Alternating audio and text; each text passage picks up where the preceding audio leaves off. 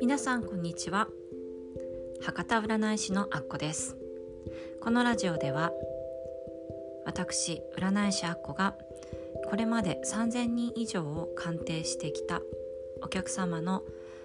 実体験をもとに恋愛運を上げる方法についてお話ししていきたいと思います。今日はですね恋愛運の上げ方についてお話ししたいと思います。まず一つ皆さん恋愛運を上げるといったらどんなことを想像しますか？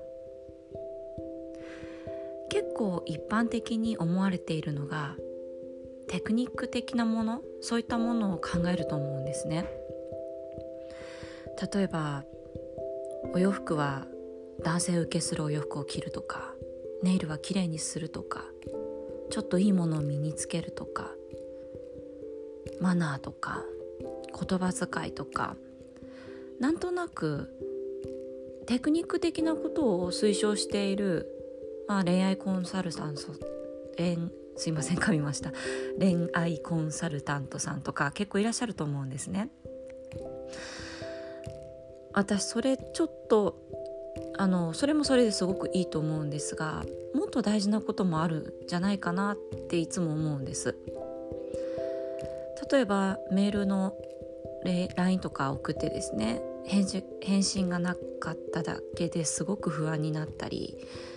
もう私は嫌われたかもしれないとかもう私は価値がない女じゃないかとかですね。そういったことを考えてどんどんどんどんこうメンタルが落ちて自信がなくなってしまってまたどんどんこう魅力が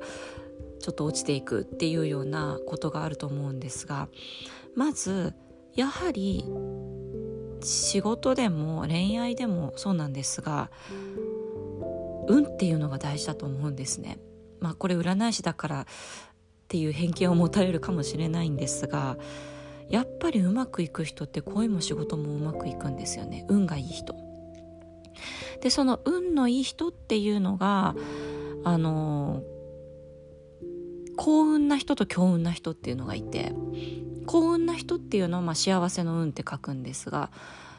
幸運はまあ一時的たまたまのラッキーみたいな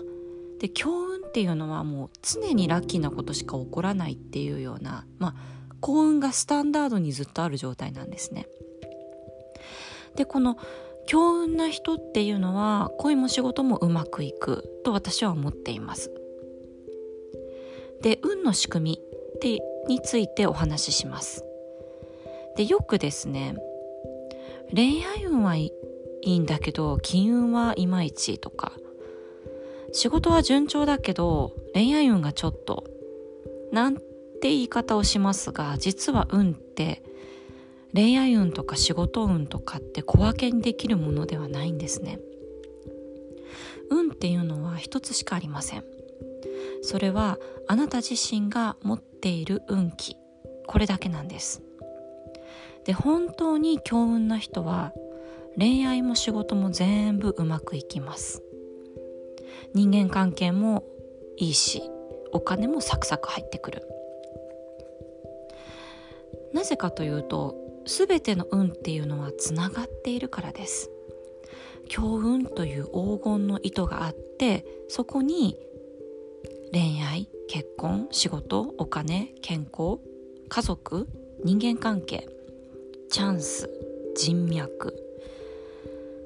こういったありとあらゆる運が数珠つなぎになっている。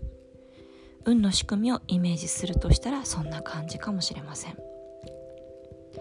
でそれらは互いに影響し合っていてどれか一個だけ独立して存在しているっていうことはありえないんですね。どれか一つが良くなれば他の運も芋づる式に引き上がっていくものなんです。ただしそのどれか一つが何なのかは人それぞれです。え自分にふさわしい仕事を見つけてそこから運が良くなったとかいう人もいれば運命のパートナーに出会ってから転職を見つけるっていう人もいます。素晴らしいメンターに出会うことで運が開ける人もいるかもしれません。まあ後から少しずつこの話をしていきたいと思います。で人生はそうそうやってあなたにとって最高のシナリオっていうのが待ってるはずなんですね。なので強運になりたければ運を小分けに考えないということです。だから欲張りで OK ということです。結構欲張りな人こそなんかあのー、結構何でもうまくいってる感じがしません？それでいいんですよ。なんでこの強運になる方法っていうのは実は私の開催しているちょっと宣伝にはなるんですがオンラインサロンアッコフォーチュンテリングアカデミーで強運体質メソッド強運体質レッスンっていうのを時々やっています。でそれを記事にしたりとか講座して動画したりとかそういったものをあの配信してますので、まあ、ぜひ私のブログからあの見ていただければなと思ってます。でまあこの強運体質っていうのは全部で7個あるんですね。体編とか五感編とか思考編とか波動編、えー、環境編愛そして宇宙で今ですね体と五感と思考についてお伝えをしております。まあ、興味ありましたら是非あのーチェックしていただければなと思います。あとですね私の公式 LINE の公式 LINE が2つあるんですが占いの方の LINE とあと運命のバイブルって言って、まあ、運命の人と出会う方法についてレッスンを配信している